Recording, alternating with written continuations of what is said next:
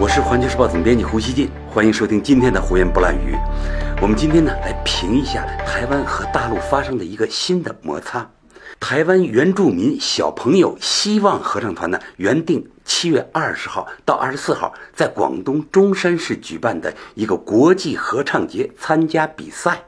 但是啊出了变故。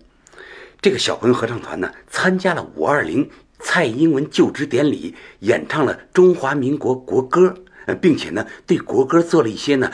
就是他们这个排湾族不是台湾族啊，是排湾族古谣的元素。台湾一些人说啊，这些小朋友啊，唱出了史上最好听的国歌。据台媒报道呢，五二零之后，广东方面呢撤销了对希望合唱团的邀请。台湾绿营舆论啊，高调宣称这是对小朋友们的打压。合唱团负责人呢表示，孩子们不了解出了什么事，只是呢有些失望，因为呢他们都办了台胞证，本来呢小孩都高高兴兴的，但是突然出了变故嘛。负责人还说啊，取消大陆之行会让合唱团呢失去一部分收入，从而呢影响到下一步去匈牙利演出。蔡英文呢则宣布，他个人向合唱团捐出五十万新台币，并且呢号召更多人捐助，帮助小朋友合唱团把歌声传向世界。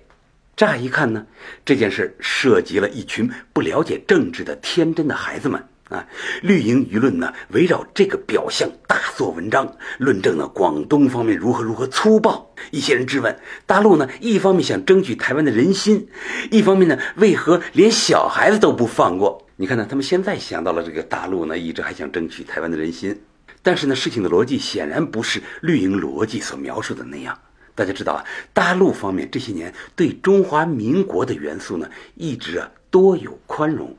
双方的默契啊，在九二共识的基础上呢，不断扩大。民进党上台后呢，拒绝公开承认九二共识啊，柔性台独动作呢不时上演，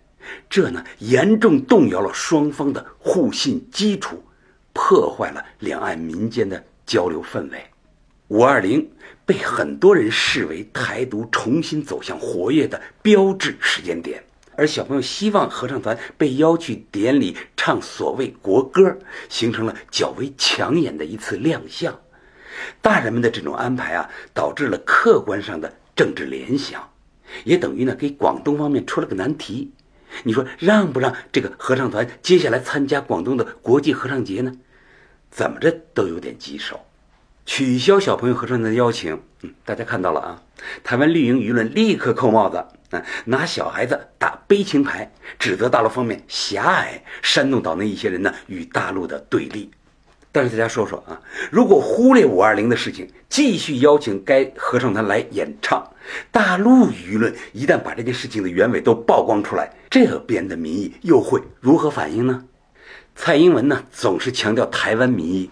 但是他和民进党从来不提大陆的民意，好像后者呢根本就不存在或者不重要。其实呢，大陆民众长期支持政府啊实行会台政策，是因为我们把台湾民众啊都看成同胞啊。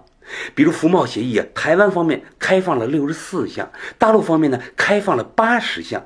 公众呢听说了以后，并不感到心疼。然而现在民进党一再鼓动引导啊，台湾人并非中国人这样的舆论，台独呢再次变得很嚣张。大陆人呢对此非常了解，民意呢也在发生变化。要我说，民进党上台是两岸关系中的最大变量。他呢拒不公开承认九二共识，这一点正在搅乱两岸关系的整个体系。使得两岸评估很多事情的坐标呢，从此似是而非啊！小朋友合唱团被取消访粤这件事儿，告诉人们，一旦互信的政治基础不复存在，两岸民间交流的困难有可能层出不穷，说不定呢会形成某种多米诺骨牌的效应。我觉得，台湾绿营舆论啊，还是少拿他们的那一套假惺惺的同大陆掰扯。民进党呢，想要接收国民党执政八年所积累的两岸关系成果，但同时呢，却要放弃支撑这些成果的政治原则和前提。绿营呢，装出了很无辜的样子，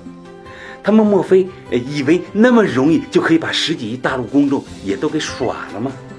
我想在这儿劝民进党一句啊，他们无论做什么，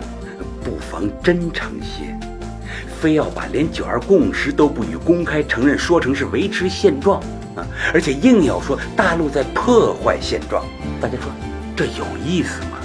感谢收听今天的胡言不乱语，咱们下周。